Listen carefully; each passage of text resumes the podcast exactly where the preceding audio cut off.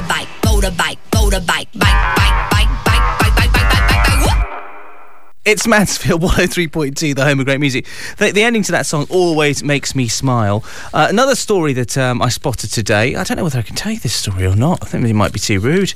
I don't know. Well, I'll, I'll start it, and then uh, and then uh, if if I have to stop, I'll just stop and play INXS. As, as simple as that.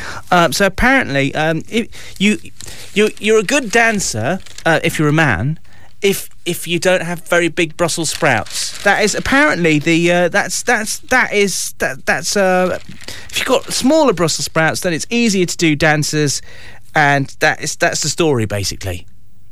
It's all about Brussels sprouts, and uh, there we go. I always wondered why I was so bad at dancing. It's the big Brussels sprouts.